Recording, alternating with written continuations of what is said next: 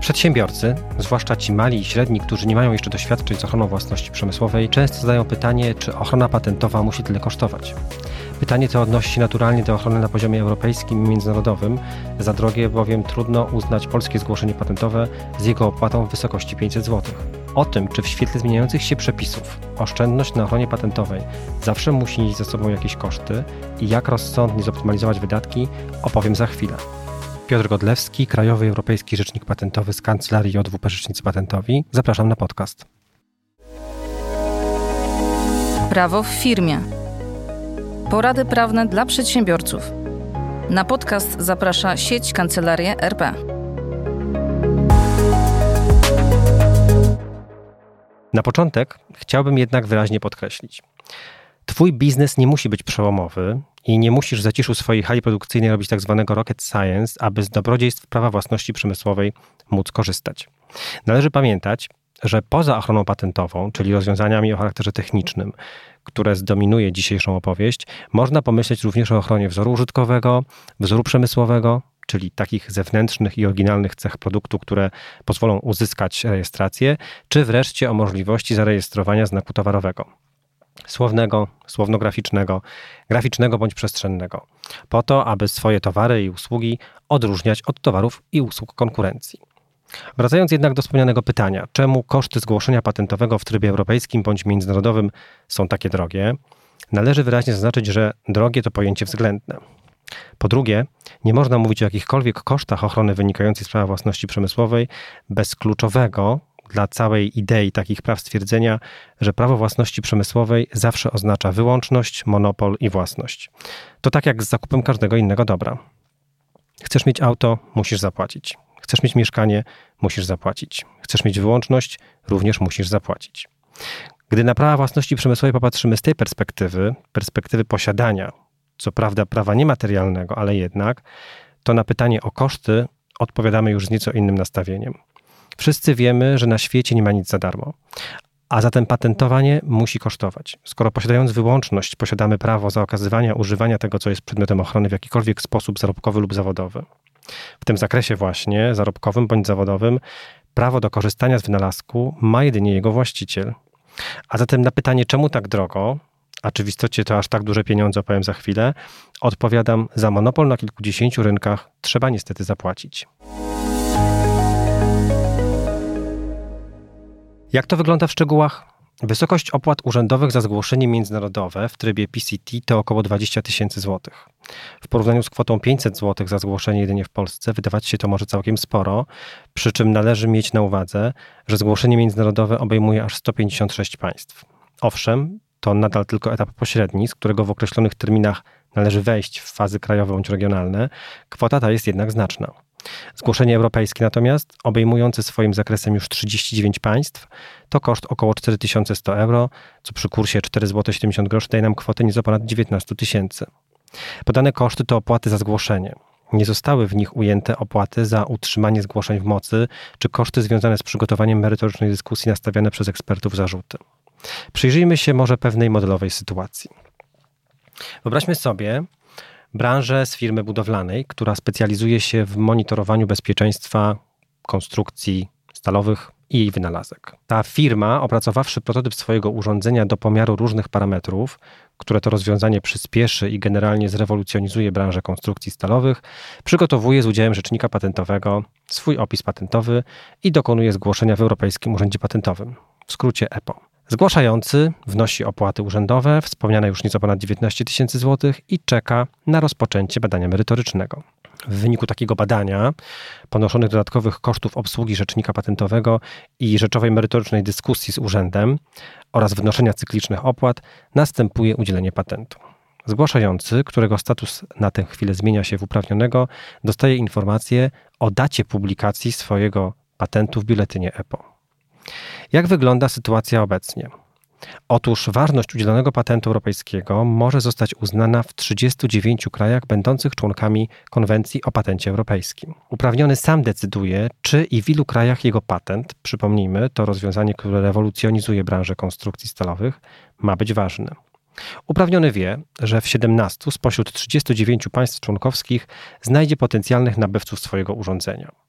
Wie również, że to kraje, gdzie jest duża konkurencja na rynku, więc może dojść do ewentualnych sporów na tle udzielonej ochrony. Zgodnie z aktualnymi obowiązującymi przepisami, aby patent europejski był ważny na terytorium tych wszystkich 17 państw, należy uiścić stosowne opłaty urzędowe, opłaty za publikację, opłaty za tłumaczenie opisu, bądź samych zastrzeżeń na lokalny język urzędowy, ustanowić pełnomocnika itd., tak itd. Tak Mówiąc w skrócie, co kraj to obyczaj. I różne lokalne przepisy determinują, czy i jakie opłaty należy wnosić.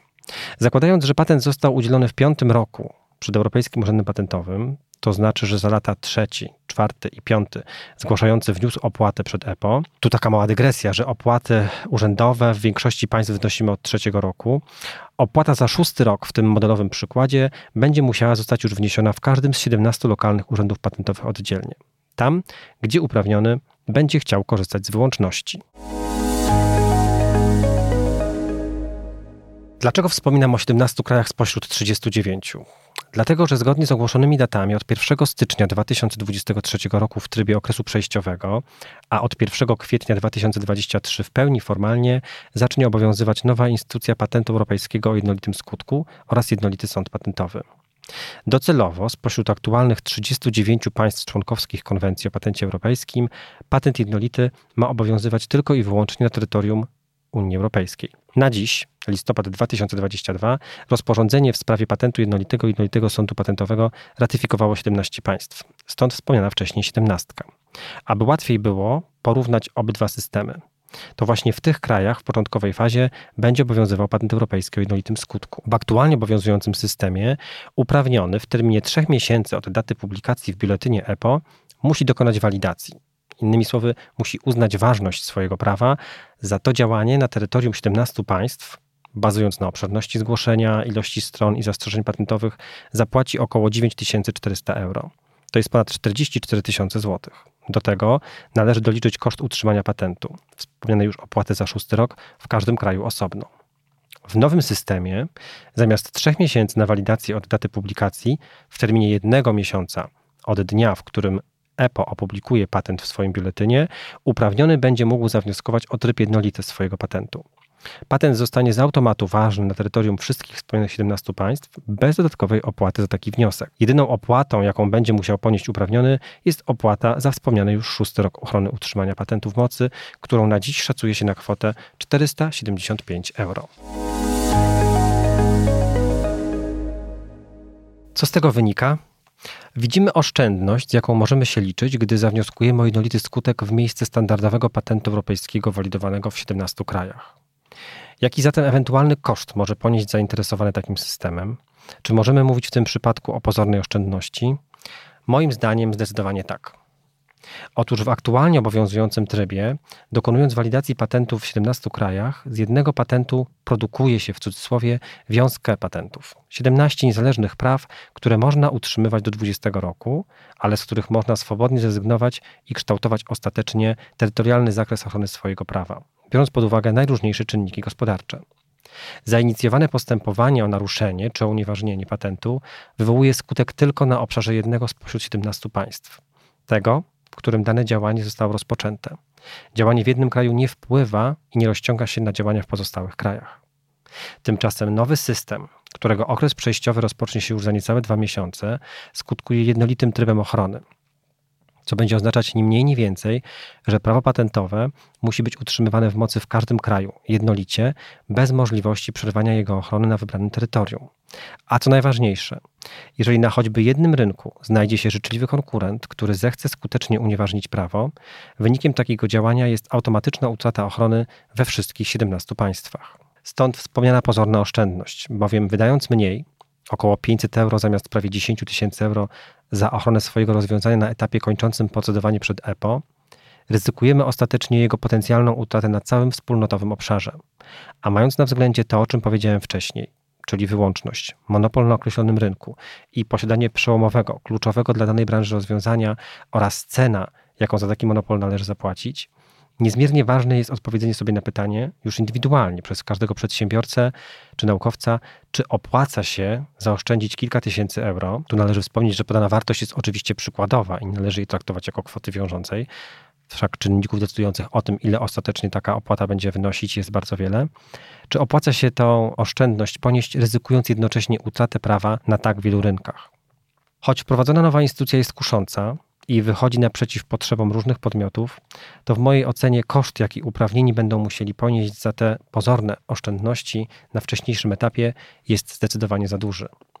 Nowe przepisy, to jest utrata prawa w miejsce poczynionej oszczędności, potwierdzą jedynie dwie banalne reguły. Pierwsza, zawsze jest coś za coś, a druga, że w życiu, nawet tym patentowym, nie ma nic za darmo. Słuchaj więcej na stronie podcasty.rp.pl. Szukaj Rzeczpospolite Audycje w serwisach streamingowych.